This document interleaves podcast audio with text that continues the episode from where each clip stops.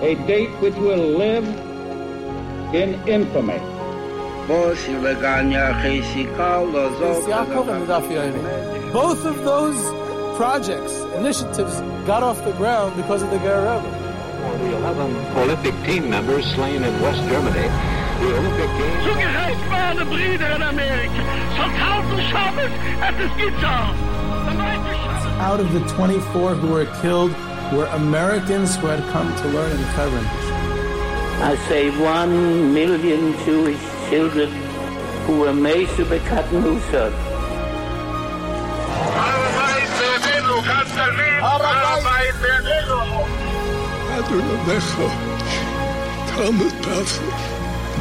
Whoever heard such beautiful words,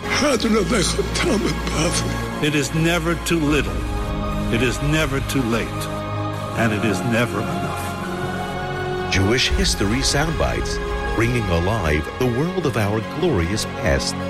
Here is our host, live from Jerusalem, Jewish historian and tour guide, Yehuda Geberer. Yehuda Geberer with Jewish History Soundbites, and this episode has been generously sponsored by Legacy Judaica. Join the upcoming auction on Sunday, May 30th for a chance to bid on some of the fascinating treasures of Jewish history at legacyjudaica.bidspirit.com. And of course, I'll post the link in the in the uh, summary. It should be a very interesting auction, lots of great stuff. I was perusing through the catalog and I found some real treasures that piqued my interest. Um, all Judaica and history lovers will love this auction. I know I'm excited for it, and there are some things that I would love to purchase. Um, there's, of course, old, old classics, first printings of all kinds of Svarim, Judaica, letters, but a few things caught my eye. There was a, a pamphlet about the groundbreaking of the new Slobodki Yeshiva building in Lithuania in the 1930s, which is a fascinating historical document. Unfortunately, that building uh, was barely used when they finally finished fundraising and, and building it. Um, the war broke out, and the Soviets, uh, who took over that, you know, Lithuania in, in, 1940, they closed it down. But the building still exists and still stands, and we visit it when we uh, go on tours. There's also a, notice a first printing of Toldis Anshe Shem, which is a, a fascinating compendium of profiles of many great rabbis. There's two things that I got really got a kick out of, a, laugh out of. They were uh, auctioning off a first edition of Making of a Gadol, which is not my copy. I'm not getting uh, rid of mine yet. I still need it. So apparently someone else is. And uh, so you can bid on a first edition hard copy of Making of a Gadol, and also the book Pulmus HaMusar um, by, by Dov, Dov Katz, who wrote the several volume, I think five or six volume Tenuas HaMusar, about the Musar movement. So he wrote another volume of Pulmus HaMusar, the Musar dispute, which he did on the advice of uh, great Bali Musar, great people, but apparently the the there were others uh, who, who were not happy about it, and it was only published once. Uh, I guess it was exposing too much about the uh, opposition to the Musar movement um, for for uh, for some people's uh, comfort. Um, either way, so it's a, a rare edition, and uh, and that's also going up for auction. There's also a pamphlet that contains the letter of a letter of the Alter Rebbe, the Baal HaTanya, Reb Shneur Zalman of Liadi to the Tsar. He wrote a letter to the Tsar. Another letter he wrote to Reb Levi Yitzchak of Berditchev. So that's seemed fascinating.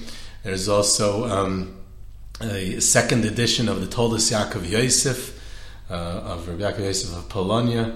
Um, and uh, on blue paper, I'd love to just see how that looks. There's a first and second editions of the Nefesh HaChaim, which if, uh, a few months ago I had an episode. I discussed the differences between those two first edition. I also noticed a very important set, which is very, very hard to get, a complete set of Eila Ezkara, which is profiles of rabbis who were killed in the Holocaust. And there's all loads of letters from historical figures. There's actually a letter from Rabbi Rucham Levovitz of the Mir, a letter that he wrote to someone on a, an occasion. I'm sure that won't go less for ten or twenty thousand dollars. It's also his yard site, yahrzeit, Mashgiach Rabbi Rucham yahrzeit this Shabbos. either way, so that was just a few things that caught my eye. I'm sure it's going to be a wonderful auction. So check out uh, legacyjudaica.bidspirit.com and, uh, and buy some awesome things. Right now, I'm on a tour uh, in Morocco, um, which is which is really exciting. So this episode is being recorded in Marrakesh, the ancient Moroccan capital during the various Berber dynasties. It's a great trip, a great group, uh, very exciting, very different, a lot of fun, a lot of fascinating exploration of of uh, chapters of Jewish history um, that I'm not uh, regularly involved with on a day to day basis. So I'm learning all kinds of new things myself, and and uh, and it's uh, it's a real it's a real journey. There's some Jewish history soundbites listeners on the trip, so it's really nice to meet some listeners in person and to do things live. Um, so I decided to share a bit of this episode, a little bit about Moroccan Jewish history with the general Jewish history soundbites community, and hopefully we'll get be together on a trip somewhere someday with uh, each and every one of you out there. Moroccan Jewry has a unique place in Jewish history. On the one hand, it's it's one of the oldest. It's definitely about uh, you know about two thousand years old. There's all kinds of legends that it's even uh, older. Uh, or longer, uh, but um, definitely we have you know, all kinds of archaeological and other evidence that it exists for at least 2,000 years, which is a very significant uh, ancient Jewish community. Its golden age preceded and later coincided with Spain's golden age. I mean, there's actually much traffic uh, and mutual influence between the two. There were Jews who went from Morocco to Spain or from Spain to Morocco over the centuries, a lot of mutual influence. The Andalusian, which is essentially Spain, um, but it came to be very uh, identified with Morocco, with northern Morocco, with Spanish, the Spanish Jewish community of Morocco, what was later termed the Megorashim, the exiled ones, as opposed to the native Moroccan Jews who were, for the most part, in the south, who are known as the Toshavim, the ones who were settled there from before. Um, so, so, but on, in, but and in addition to the fact that it was such an ancient and and uh, during the uh, golden age uh, in the early years, it was very influential. But even later, by the 20th century, it was numerically the largest Sephardic community in the world. It peaked at over 200,000 just after World War II. So that's a very significant numerical uh, um, uh, reality um, as it flourished um, at that time. On the other hand, that 200,000 was about half of the amount of the Jews living in Warsaw before the war. Or said in a different way, it was about a tenth of the amount of the Jews living in New York City at the time. Um, there were about 2 million Jews living in New York City at, around the time of the war. So, in the larger context of the world Jewish population, dem- the demographics would seem to call for a more qualified or nuanced influence on the greater Jewish people as a whole, because they were numerically, even if they were the largest Sephardic Jewish community, but numerically in the larger context were, um, I wouldn't say less significant, but less influential um, beyond, um, you know, the, than their, you know, their, their relative numbers. Um, in addition, even within the Sephardic world, most of the more well-known Torah leaders, lay leaders over the last several centuries, came from Baghdad, uh, Syria, Turkey, Greece, etc., with some notable exceptions who did come from Morocco, such as Rav Chaim Ben Attar, the Or HaChaim HaKadosh, um, who later on moved to, at the end of his life, to Italy and then to, to, to, to the land of Israel, where he's buried. And of course, also the, the Abu Chatzera dynasty, the many, many rabbis over centuries of the Abu Chatzera dynasty, and Aryeh Deri, among others, who were all from Morocco. Yet, the the the bulk, at least of the more well well known ones, okay, the ones who the collective memory of the Jewish people, um, there there were uh, there were they're mostly from other countries within the Sephardic world. So we, it's a bit of a paradox when we try to understand how this works and how this fits into the story, uh, the general story of Moroccan Jewry. Yet within the collective memory of Moroccan Jewry specifically, and not in the general Jewish world. And in recent years, even beyond, even in the general Jewish world, there are literally an endless number of tzaddikim and great leaders, Torah leaders, who resided in Morocco over the centuries, endless, most of whom were completely unknown in the wider Jewish population, and even after, at the time, at the time of their own life, and even afterwards. I remember today, just today on the road, we passed uh, people, the grave sites of people such as Reb Daniel Hashomer, Reb Chaviv Ibn Mizrahi, and many, many more who are completely unknown, and yet were very great people. Rabbi Yaakov Hillel in Yerushalayim has a book about the Marrakesh Jewish cemetery in the city that I'm in right now, and there's over 500 great tzaddikim buried there. Again, the overwhelming majority of whom are completely unknown. So, how do we understand this paradox? Um, so, I think um, and this is my understanding, my analysis, and of course I could be wrong. I think that the answer to this is, is, is one word isolation, meaning the relative isolation of Moroccan Jewry over most of its history. Think about it. It's one of the only Jewish communities in the entire world that A, was not in Europe during the rise of Europe and the uh, 16th, 17th, 18th, 19th century to world prominence and, and, and, demographic boom of the 19th century. So it was not in Europe. It wasn't part of the European Jewish world. And alternatively, it wasn't in the Ottoman Empire. The Ottoman Empire never reached as far as Morocco. And that's very important. There are other exceptions, by the way, such as Yemenite Jews and other other other uh, Jewish communities, but Morocco is still a notable exception. It was it was never in the Ottoman Empire. The Ottoman Empire was the center of the Sephardic world um, after the expulsion from Spain, and it contained um, the whole Mediterranean basin and parts of Europe, mainly in the Balkans, and parts of North Africa, as far as it extended. And, and the, that was the center. And there was commerce that went in within the empire, and a lot of exchange of of people and population moving and rabbis being hired from one community to the other because it was all within the Ottoman Empire. Whereas Morocco is nestled at the end of the continent on the Atlantic Ocean. Much of the community is not even on the coast, it's in the desert, Berber villages in the south, excuse me, or in the Atlas Mountains high up away, cut off and isolated from the rest of the Jewish world. This isolation, on one hand, preserved the heritage and enriched the inner world and culture. And, and, and, when you mention culture and Moroccan Jewry, then of course you have to talk about the food, because food is very, very important to Moroccan Jewish culture, and perhaps I'll have an opportunity to speak about that another time, and the unique customs of Moroccan Jews and Israel. It's, it's almost a national holiday, the Mimuna, right after Pesach, that is a custom that originates from Moroccan Jews of getting together, families and friends and neighbors, and and, uh, and having the first meal after Pesach together with each other is a sign of trust and and, uh, and togetherness and whatever. And there's also there's what to elaborate on the custom of Mimuna and, uh, and many other unique customs of Moroccan Jewry. So this this heritage and this world, the spiritual world and, and the Torah world of, of Moroccan Jewry is enriched by this isolation because they develop and with, without any external influence.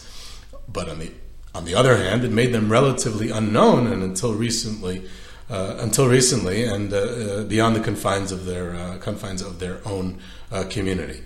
It doesn't mean that it was all dandy, that they just sat there quietly and it was all nice for them. They had some pretty rough times as well.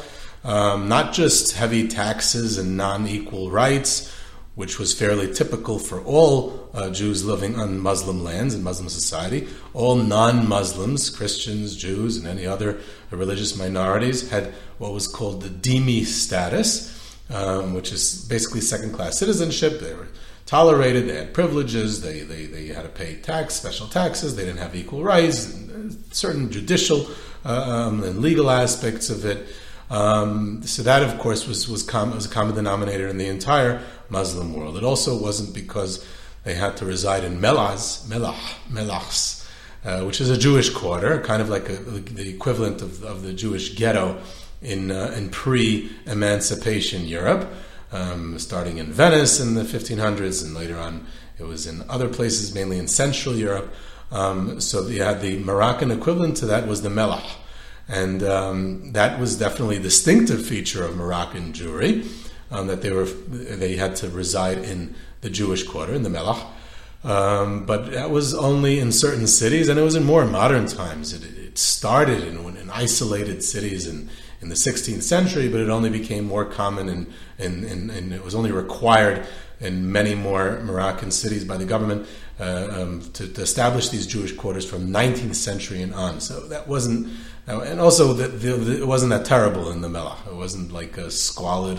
It wasn't that terrible. It wasn't overcrowded at some point, and and it, it did present uh, certain challenges. But that wasn't only it. There were some actual terrible times for Moroccan Jewry that they sustained over the century. There's pogroms, there's massacres, there were expulsions, there was even near extermination at several junctures in the history of Jewish Morocco. Interestingly enough, if we go again back to medieval times, um, the Ibn Ezra, Avram Ibn Ezra, wrote a kina that was to be recited on Tisha B'Av about the extermination of Moroccan Jewry during his time, that he had heard about it. He was a traveler, the Ibn Ezra, and fascinating life, he himself, and he was all over, so he um, um, related to this terrible tragedy that happened during his time that the, um, the, um, the local rulers in uh, Berber rulers in, uh, in Morocco had, had almost completely massacred the Jews of Fez, which was the main Jewish community in Morocco during the Middle Ages. Um, later on, we have the Rambam, whose, whose family essentially originated from Morocco, from Fez. They had moved away from Morocco to Spain, to Cordoba, where the Rambam was born because of persecution. And then the persecution follows them to Cordoba, the Almohad dynasty, which was very, very uh, anti non Muslim, infidels, and they forcibly converted them. And the Rambam's family, when he was a child, they go into exile, they leave Cordoba, and several years later, they arrive back in Fez. And the Almohads are in charge, and they're forced, they're, everyone's forced into converge, to convert to Islam. The Rambam described how he had to spend time in hiding, hiding for his life, for his religion, and he, uh, he, he, um, uh, he spent several years in Fez. During that time, he also wrote his famous uh, commentary on the Mishnah, the Pirush HaMishnayos of the Rambam. He wrote it in Arabic, which is later it was later translated. But he spends several years, it seems, uh, or quite a significant amount of time in hiding, literally living in hiding. Um, so to escape persecution, he wrote at that time his Igeres Hashmad, his letter to the Jewish community in regards possibly maybe Geras Kiddush Hashem. There's a couple of different letters. We're not sure exactly when he wrote what. Um, um, he he wrote about in regards to uh, the halachic uh, challenges in regards to conversion, or at least to, to, to an, ex, an, external form of, of conversion to Islam, uh, paying lip service to it and secretly keeping uh, tenets of Judaism and and a whole whole thing. That's it's during this time that he writes that and grapples with the issue because he himself was experiencing this uh, this persecution. But so again, uh, isolation doesn't mean that everything was was dandy. There were good times, there were bad times, there was golden ages, there was very good times. Uh, in fact, I'd say it was more good times than bad, but still, it, it had its ups and downs. But this isolation is perhaps best expressed through the life story of one of the great leaders of Moroccan Jewry. Again, I'm spending most of the time this on, uh, on, on, on medieval Jewish Morocco. We could, of course, spend many more episodes if we wanted to discuss, have a whole series on Moroccan Jewry, on modern Jewish Morocco, and the French colonialism, and and and and, and the uh, and Moroccan Jewry during the Holocaust, which is an interesting story. Um, the Moroccan emigration, the emigration, the Jewish, the Jews of Morocco emigrated from their homeland in the 20th, in the afterward, in the 1950s and 60s, um, to, um, and then they and they left. Um, there's almost no Jews living in Morocco today, so that's a whole story also. But uh, for now, I'm sticking uh, to the Middle Ages. So again, this isolation is perhaps expressed best through the life story of one of the great leaders of Moroccan Jewry in the 12th century, whose gravesite up in the gorgeous Atlas Mountains we trek to today, and his name was Rabbi David Umoshe. Very interesting name also. In isolation, this person, this this this Torah leader, he's isolated in every way. Isolated where he lived and passed away in Morocco, um, uh, far away from his family, from his home. He had he was not Moroccan. He had come from Jerusalem to raise funds as a shadar, as a shlucha de Rabbanan, on behalf of the Jerusalem Jewish community. In the 12th century, that was already going on. We usually associate the occupation of the Shadar with more modern times, uh, in the 16th century and on.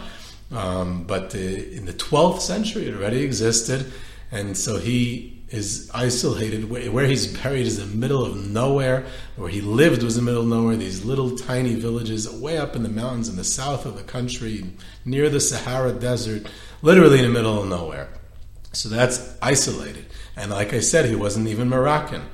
He was he was from Yerushalayim. Um, and he was completely unknown outside of Moroccan Jewry until recently. Now he's now there are many people who have heard of him, but yet at the same time he was such a great Torah and community leader. Um, he passed away in 1171. We don't know till today if he was Ashkenazi or Sephardic. Apparently, in the 12th century, it didn't matter that much, so that's why it was. Perhaps that's why it wasn't recorded for posterity but he comes ostensibly to fundraise and he does at some point he does a career switch he sees a new calling for himself because he sees that there's a dearth of rabbinic leadership in these villages that he had been chanced upon in, in the Atlas Mountains at the time, these Berber villages where the Jews were living. And he said uh, he, he devoted himself to the people and he, he, he started giving uh, you know speeches and lectures and drushes and he was very popular and he became something of a miracle worker as well. He was definitely a Kabbalist and a mystic, and uh, he was helping people. He was fathering them and teaching them and, and, and, and, and guiding them, and, and, and also and as, as a miracle worker, helping them with, uh, with, with, with whatever challenges they were facing. Um, so he decides to stay.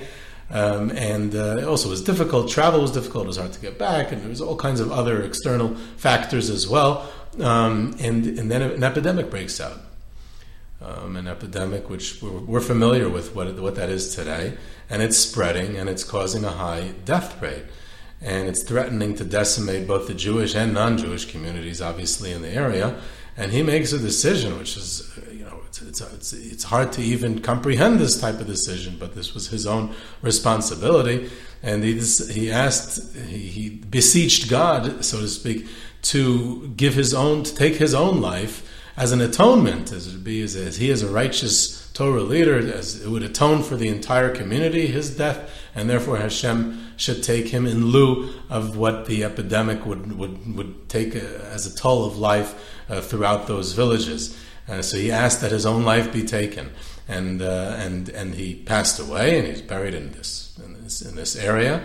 Um, so this is a story of leadership and, and sacrifice. He was a great Torah scholar and, and influential. And here you have an incredible leader, uh, um, communal leader, Torah leader in every respect, in every way, with an amazing life story. And yet he's completely unknown. In fact, just to make it even more interesting, he had come from Yerushalayim accompanied by his gabbai. Uh, we know a lot about gabbais who accompany great Torah leaders. His gabbai, though, seems to be uh, unique, and I don't know anyone who has a gabbai like this today. His gabbai was an Arab, a non-Jew. That was his. Uh, that was the one who accompanied him and took care of his appointments and everything.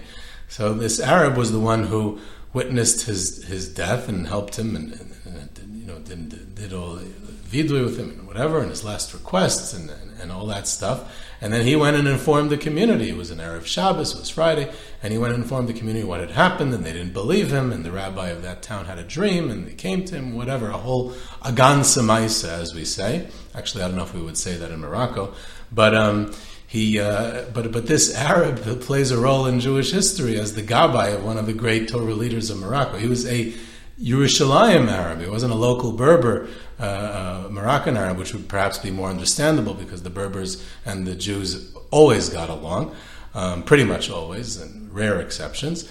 Um, so, but he was an Arab from Yerushalayim. We could even call him a Palestinian to a certain extent, right? And recently, there's always been in the news this story: could there be coexistence? Could there not be coexistence? And and there should be, there shouldn't be, and everyone has an opinion. It seems like in the 12th century, if an Arab gabbai uh, could be an Arab could be a gabbai to uh, the great Torah leader Rabbi David Moshe, so perhaps coexistence was possible.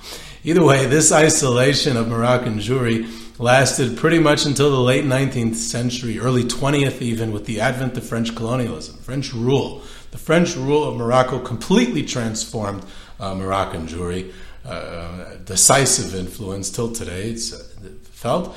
And I think we'll save that for another time. We'll definitely want to have more installments on Moroccan Jewry, French colonialism, and and uh, the development of Moroccan Jewry during the 20th century and what was it like to be under Vichy France during the during the war years and and was there a Holocaust there was there not and um, and then the ultimate uh, emigration from Morocco and and how that all happened. So this was uh, Yehuda Geberer with Jewish History Soundbites. You can reach me at yehuda at yehudageber.com for questions, comments, sources, tours, trips, sponsorships, lectures. Of course, today's sponsor, Legacy Judaica. Check out the auction. And you could subscribe to Jewish History Soundbites on Podbean or your favorite podcast platform. Follow us on Twitter at JSoundbites, and I hope you enjoyed.